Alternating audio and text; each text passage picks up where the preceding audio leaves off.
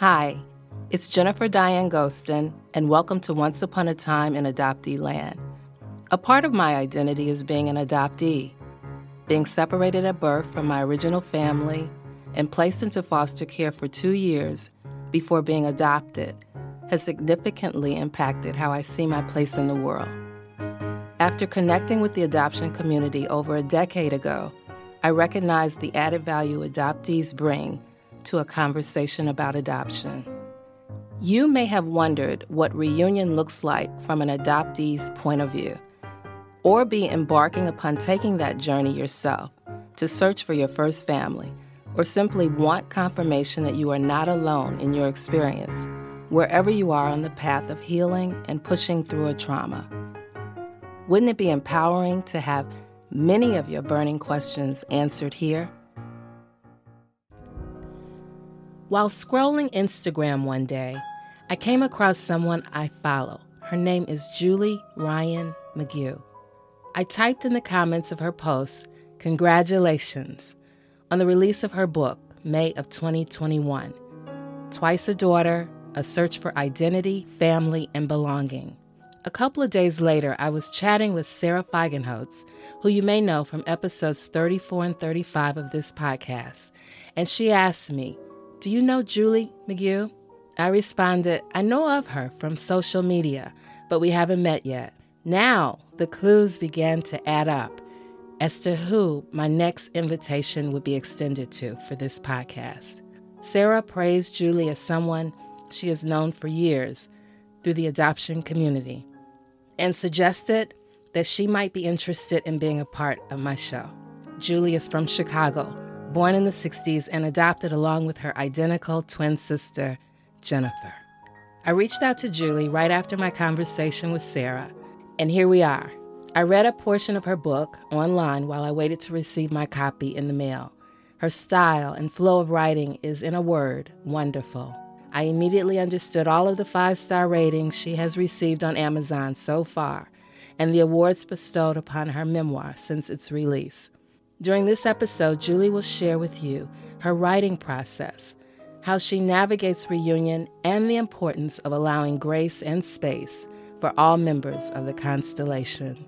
Allow me to introduce you to someone who is an excellent writer, willing to authentically engage with the adoption community, and is all about inclusivity. Indeed, my kind of person. Julie McGue. Julie. I want to welcome you to once Upon a Time in Adoptee Land. How are you doing today? Hi, Jennifer. I'm doing really well, and I thank you so much for having me on your podcast today. I think we have a lot to talk about, and we have certainly a lot in common. Yeah, we do, both being from Chicago. And I just remember seeing your book on Instagram, Twice a Daughter, a search for identity, family, and belonging. And I remember congratulating you. And not even a week later, which was like a couple days ago, Sarah, a good friend of mine, Sarah Feigenholtz, mentioned your name and that you might say yes to a conversation. So, yeah, I reached out to you and you absolutely said yes. So I, I really want to thank you. It's a privilege to have you on. I don't know if you want to start with your book or if you want to start with, which is what your book is about, a little bit of your story, wherever you want to start. Well, let me just start with our connection to Sarah Feigenholtz, who is um, a state senator in Illinois. And she affected both of our stories because she was so instrumental in changing the adoption statutes in Illinois, allowing adoptees like you and I to have access to our original birth records. That is something that so many people take for granted. And while my original birth record didn't really help me as much as yours did, I appreciate the fact that I that I now have it in my possession. So I have a twin sister. We were adopted together at three weeks old from Catholic Charities in Chicago. We always knew we were adopted. That wasn't anything that our parents kept from us. And we grew up in a big Irish Catholic family. My sister and I um, are the oldest. We have uh, a brother two years younger, also adopted from Catholic Charities, but not our biological brother. And then, as often happens with adoption, my parents were able to have three biological children after the older three. So it was a big family, um, a lot of activity, and certainly our parents treated my sister and I and our brother no differently than the biological kids. So I didn't, I had a wonderful childhood and had thoughts and feelings about what it was to be an adoptee, but never really felt like I didn't belong or that I wasn't happy. And so searching for my birth relatives wasn't anything that I was actively wanting to do. And what happened was I was 48 years old in 2008 and I got sent for a breast biopsy. And I came home from that experience at the hospital, and my husband sat me down and said, You really have to get some medical history. We have four children to think about. So that started the whole process. And I had talked to my twin sister about it. She was working full time. So we decided I would do the research and we would talk at each decision point and make a plan. We had no idea how to go about searching. And that is what memoirs are made of. it took us five years and six or seven different people who uh, we call search angels, of course, to to get across the finish line. The story is up and down, and there's lots of disappointment and rejection and loss, and a lot of a lot of joy. I do make contact with my birth relatives, and some of them I meet, and some of them I don't, for various different reasons. But there's an odd twist at the end of my story which uh, connection to our family cottage and some of the birth relatives I found. So that is my story, and it's now about 11 years later, and so I'm sitting in a different place with adoption search and reunion than, than where I was. Yes. Oh, I can't wait to get your book and read it. I just, I'm excited about it. I always enjoy reading adoptee memoirs. And so when you as a writer, knew you were going to tell your story, did you always know you would publish it? You know, when I was a kid, I did a lot of journaling and I talked in those journals about, you know, my relationship to my twin sister. And it's a funny thing being an adoptee and a twin. It's your own little comfort zone, but we always tried to be a little bit different than one another. So I journaled about identity and family and belonging. And I think that those memoirs, those journals were a big part of wanting to tell my story someday. When I was going through the adoption search and reunion, every little twist was so incredible that people were uh, commenting, you know, you really should write a story. So I think I was always thinking in the back of my mind that I would write a memoir. I didn't know how to do it at the time, so I actually took uh, memoir writing classes, and I think that little bit of time between the events gave me enough emotional distance to tell the story in the best way. Yeah, I think I think that publishing the memoir has been a really good thing for me personally. I think I'm in a better place for having really put my words on paper and thought about how I felt about the whole experience.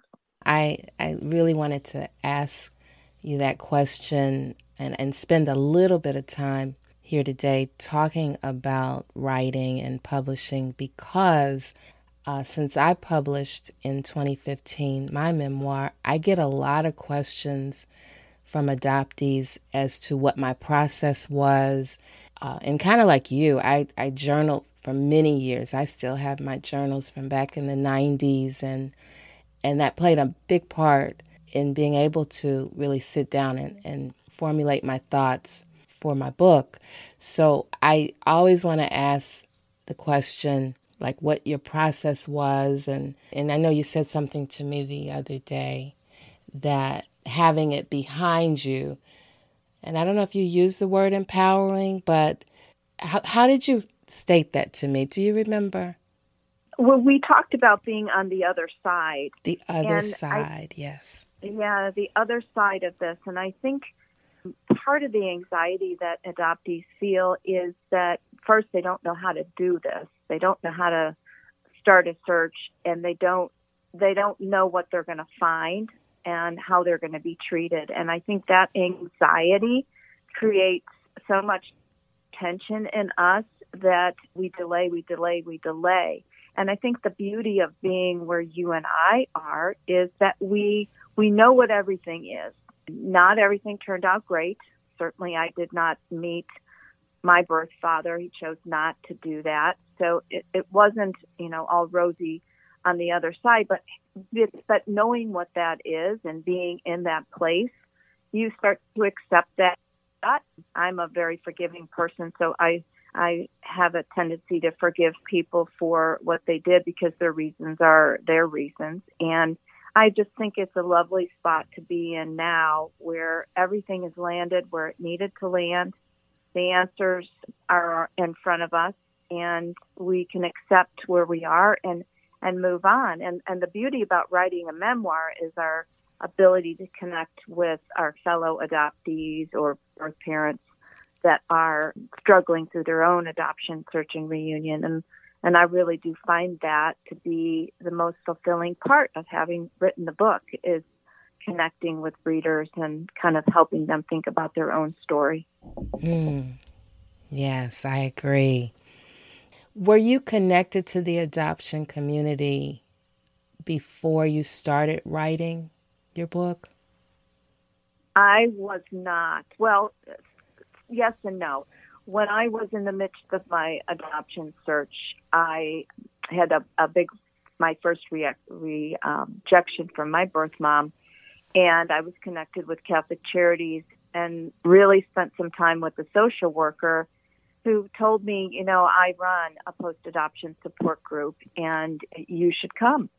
So I did. I my twin sister wasn't able to come with me, but I dragged my brother along with me who was also thinking about searching for his birth family. And that experience of being in a support group was very powerful for me.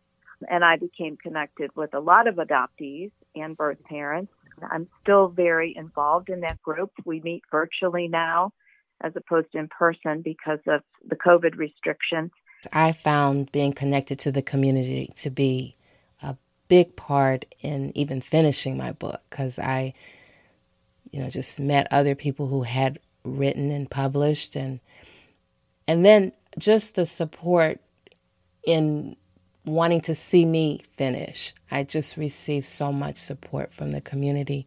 And what would you say is probably um, the best thing about being connected, staying connected to the adoption community?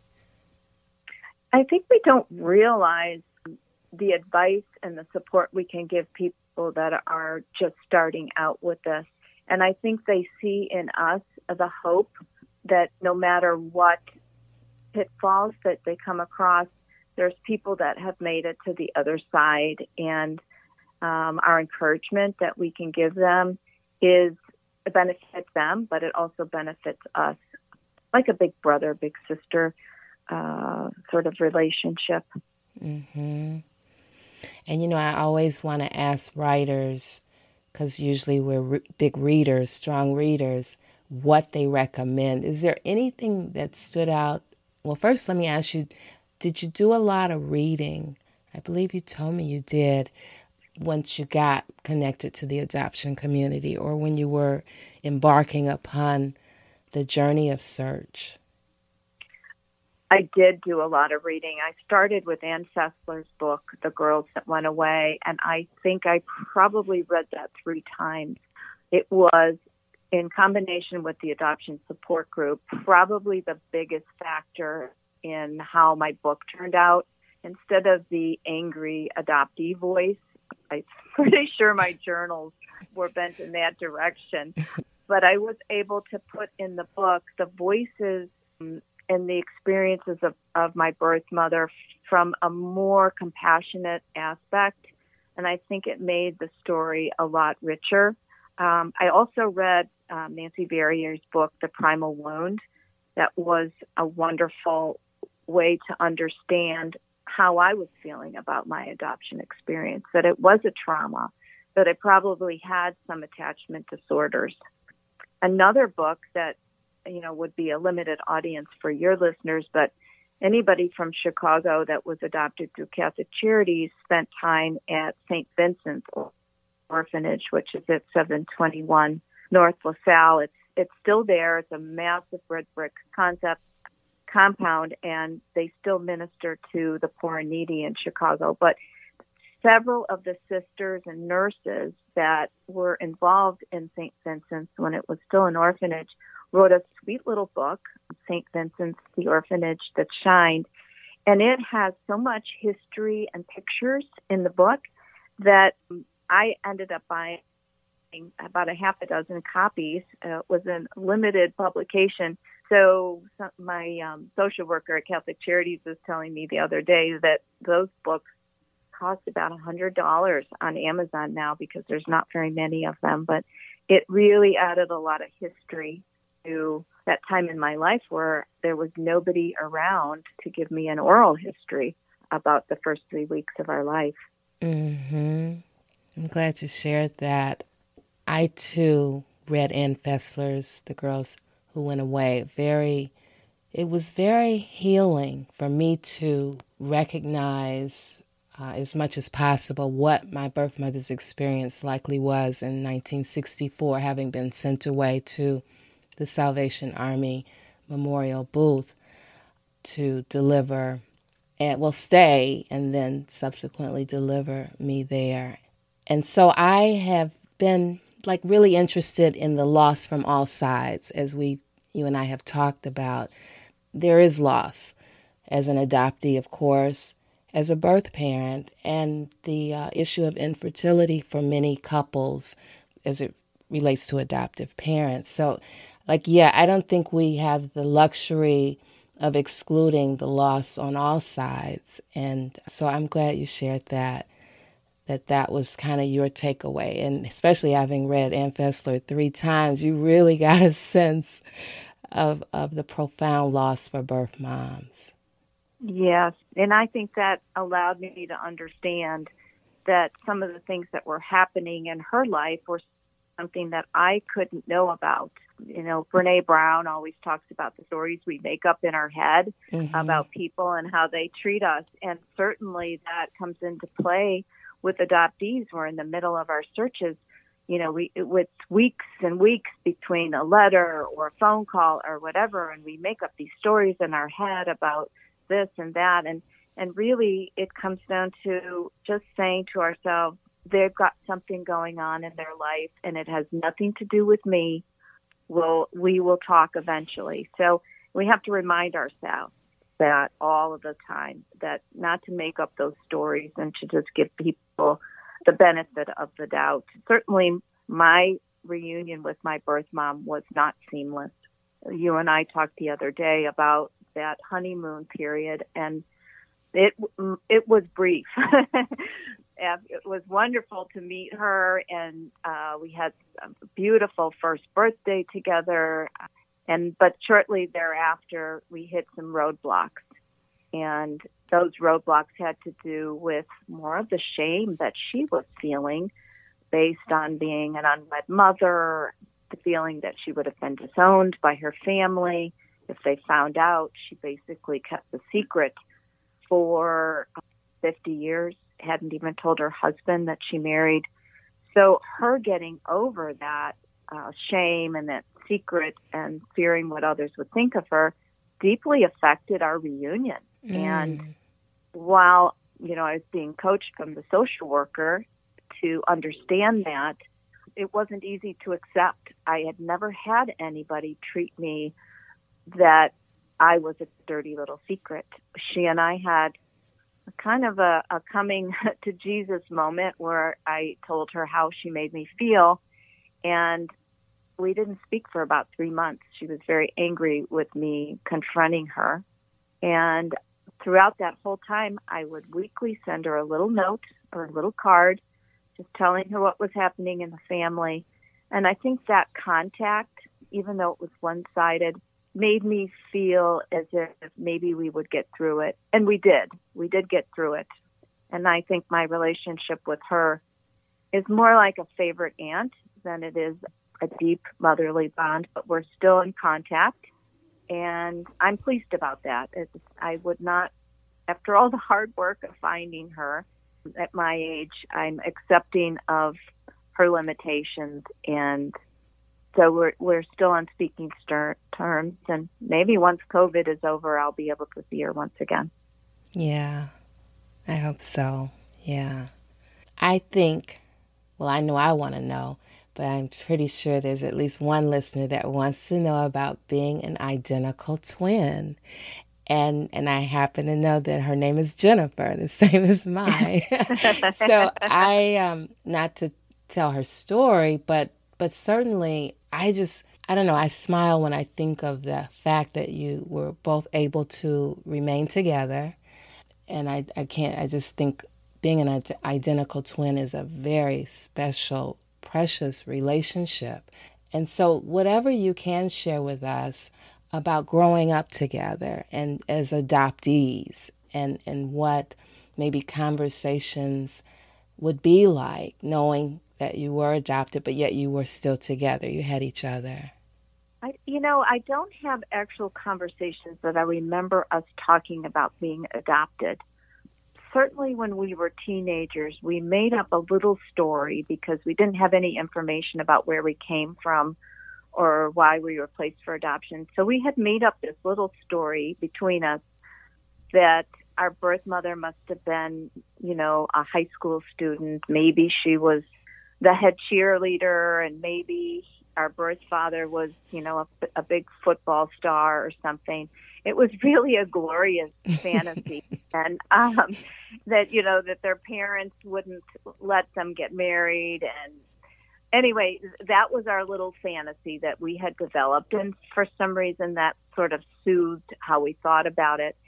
What ended up happening, though, was that we found out our birth mother was 26 um, so she was an adult, and so was our, our birth father.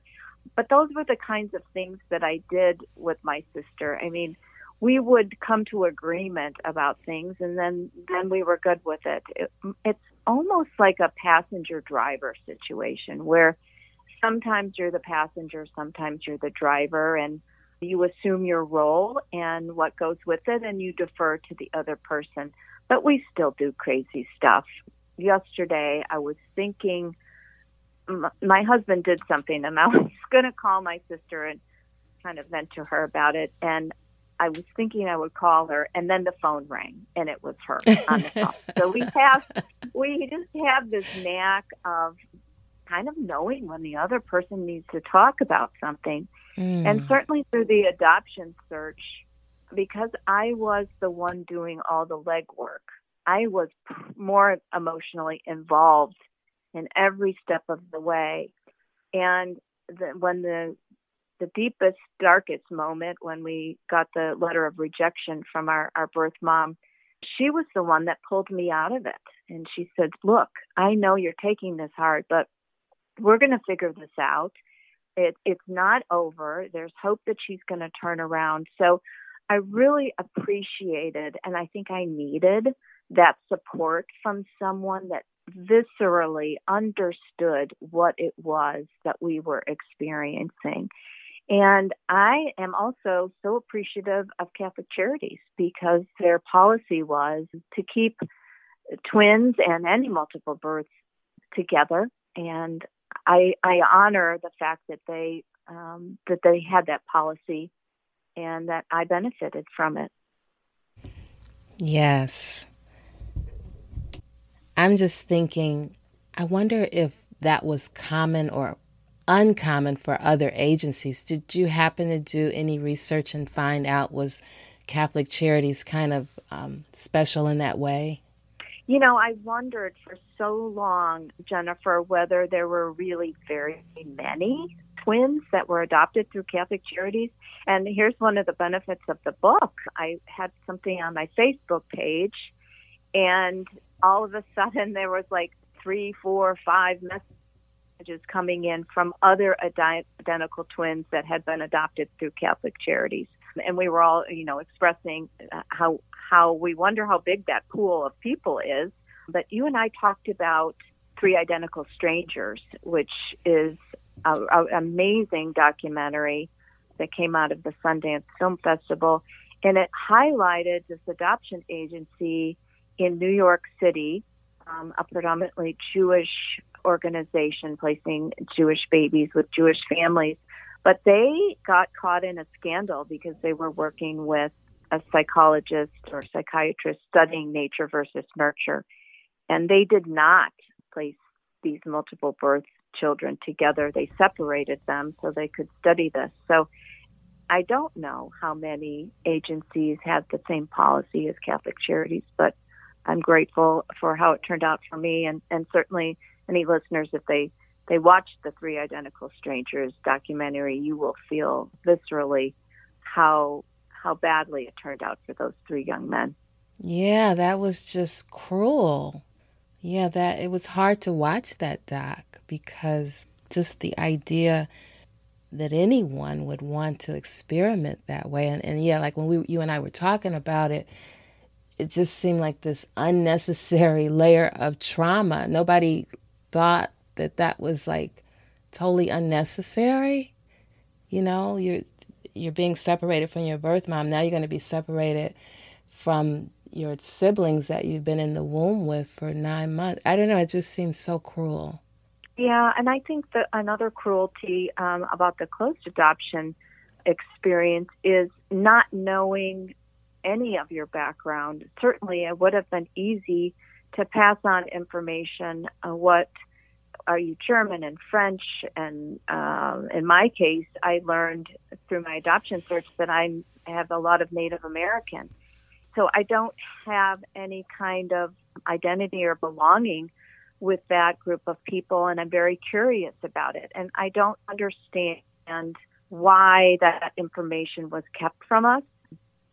It certainly is something that has been fixed in the open adoption process by setting up an adoption plan where there's more exchange of information. So I guess future generations always benefit from those that came before.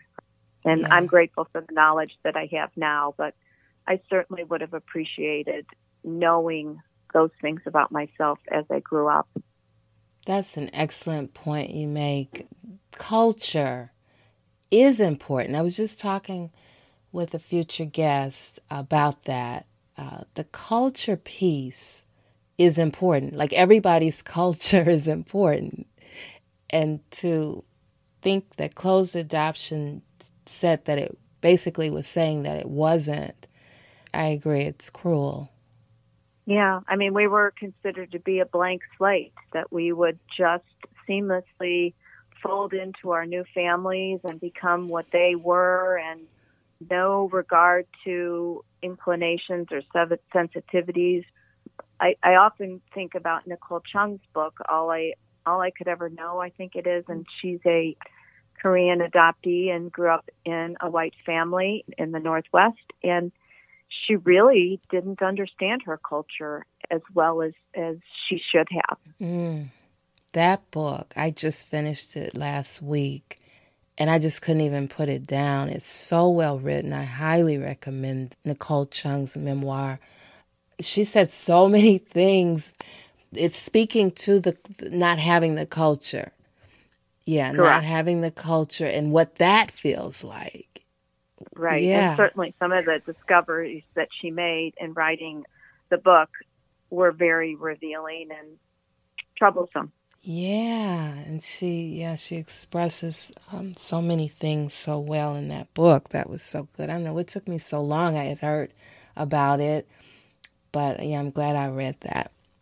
So I want to go back to twins again, you and your sure. sister. I because I'm fascinated. I have nephews who are 32 now, and they're identical. When you were growing up as adoptees did you ever experience anything? Because you know, sometimes we could get teased. I mean, some things were not meant to be painful or harmful. because people not separated from their family of origin simply don't know. There are a lot of things they don't know, like saying real parents and things like that.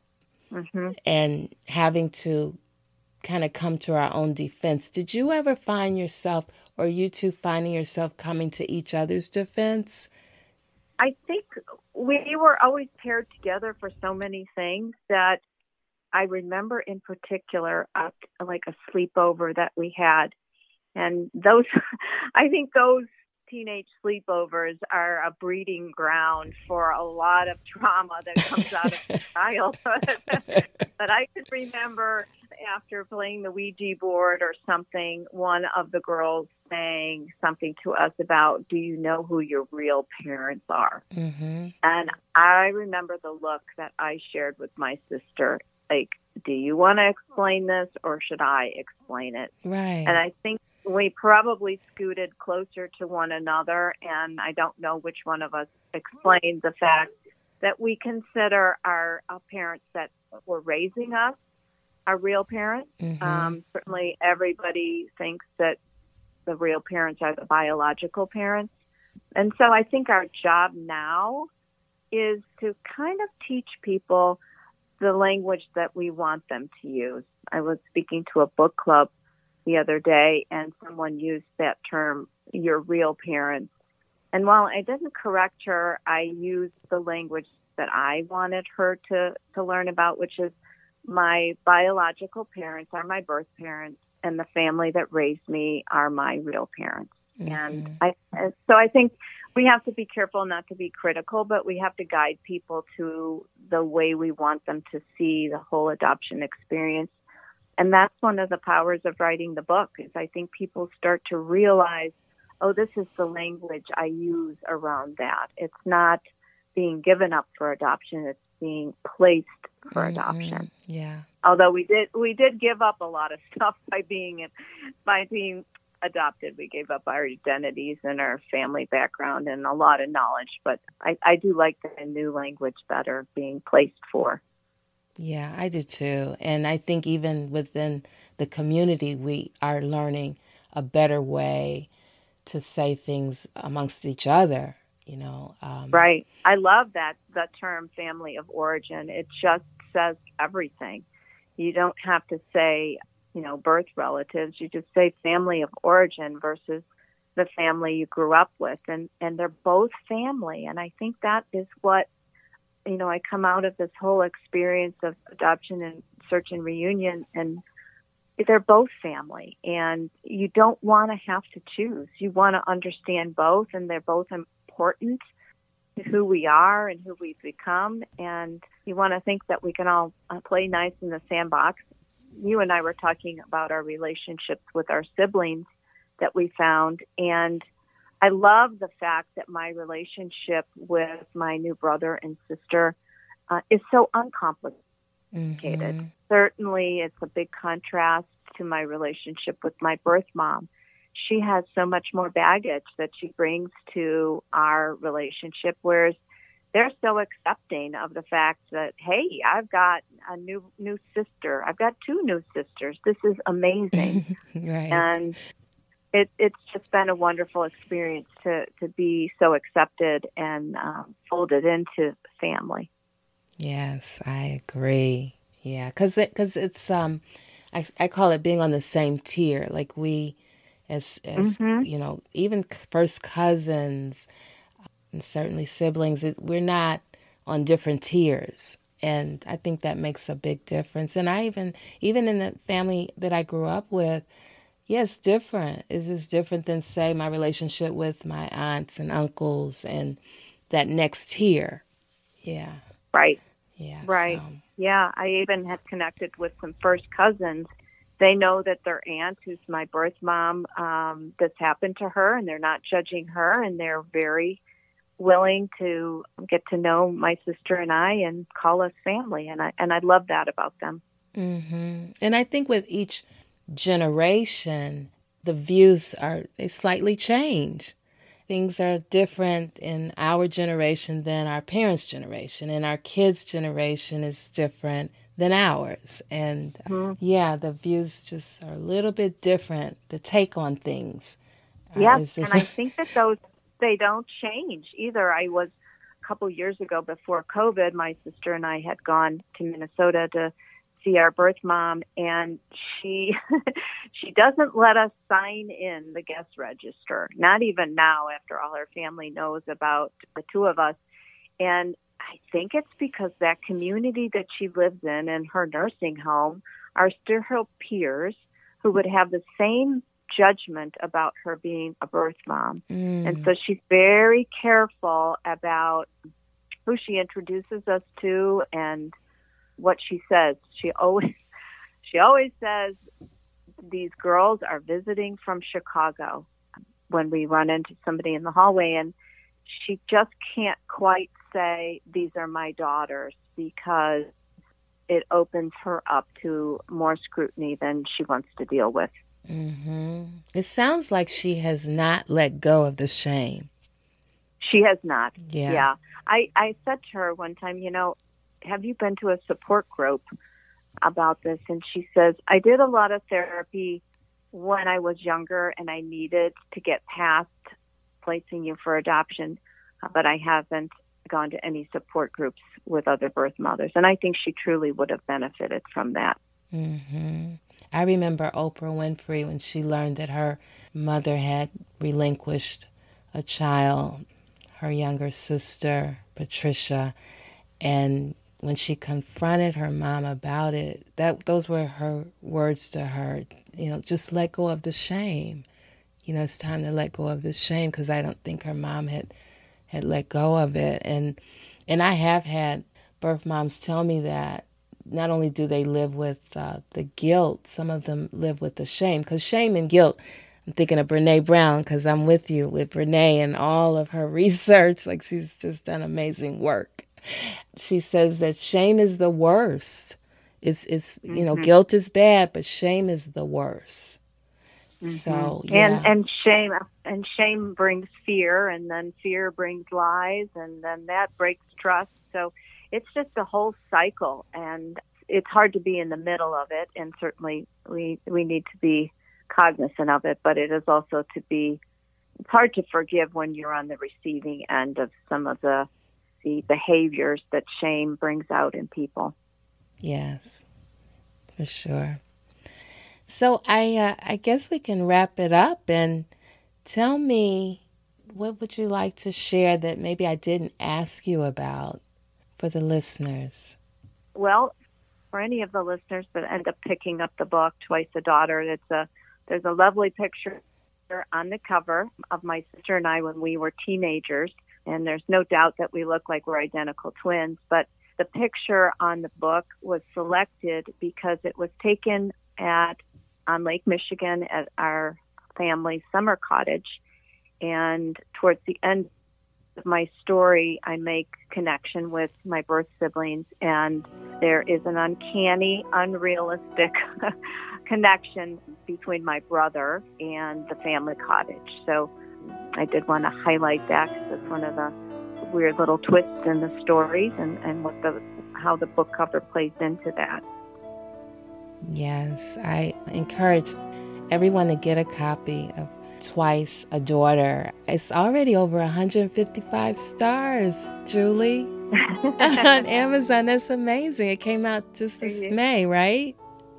Correct. Yeah. Correct. Yeah, and it, it's received a couple awards already. I got a silver medal from Nonfiction Authors Association for memoir and a gold from the Living Now Book Awards for memoir. So I'm thrilled with, you know, the literary approval, but it's most important to me to connect with adoptees and, and, and people that understand the story and to provide a little bit of how to if you're if you're stuck one of the things that I that actually helped me solve my story was using a genealogist and I encourage people to try everything that they possibly can and not to give up even if there's big gaps in your search history. If you're patient and you persevere, you will find answers that you know will satisfy you and uh, hopefully be content at, on the other side. Yes. Well, thank you so much for having this conversation with me. It's been most enjoyable. Yeah, I love so much that we've got the Chicago connection, Jennifer. It's been uh, terrific getting to know you and your story. What I want you to know is Julie is a warm, creative, thought provoking, and empathetic human being. The swiftness of getting to really connect with her was nothing short of a big blessing. I appreciate Julie sharing in this episode her after the honeymoon stage with her birth mother. They hit a bump in the road that didn't cause either of them to give up. I've heard those stagnant or somewhat distant times in a reunion relationship often referred to as pimples that tend to form as two people get to know one another. Pimples can be ugly and unbecoming, but when they do go away, we feel the relief. Because her and her twin sister's adoption was closed, they lacked both a health history and their birth parents' names, which became an issue for Julie when at 48 years old she found herself facing several serious health issues. Julie's search for her birth relative spans five full years and involves a search agency, a PI, a confidential intermediary, a judge, an adoption agency, a social worker, and a genealogist. By Journey's End, what began as a simple desire for a family medical history has evolved into a complicated quest, one that unearths secrets, lies, and family members that are literally right next door. Julie is a talented writer, and upon finishing her memoir, Twice a Daughter, I'm certain that an adopted person, or not, will better understand the gravity of adoptees being separated from our family of origin. She strings her words together in such a way that I didn't want to put her book down, nor did I want it to end. I encourage you to get a copy.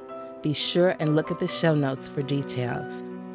Thank you, Julie, for the part you played in all of the clues coming together for me. Being from Chicago, publishing your book, knowing Sara Feigenholtz, being on social media, and having a twin sister who is my namesake. You and I were destined to meet, and I'm over the moon that it happened in what seems like a blink of an eye. Remember to always look at the show notes of each episode for more information about our guest. If you like Once Upon a Time in Adoptee Land, leave a review on Apple Podcasts. Follow and or give a 5-star rating so others can find it too. During the course of your day, I hope you will tell at least one friend or someone who you believe might find value in it, because word of mouth is the best way for me to grow the show. Remember to share this podcast on social media to spread the word. Hashtag AdopteeLand.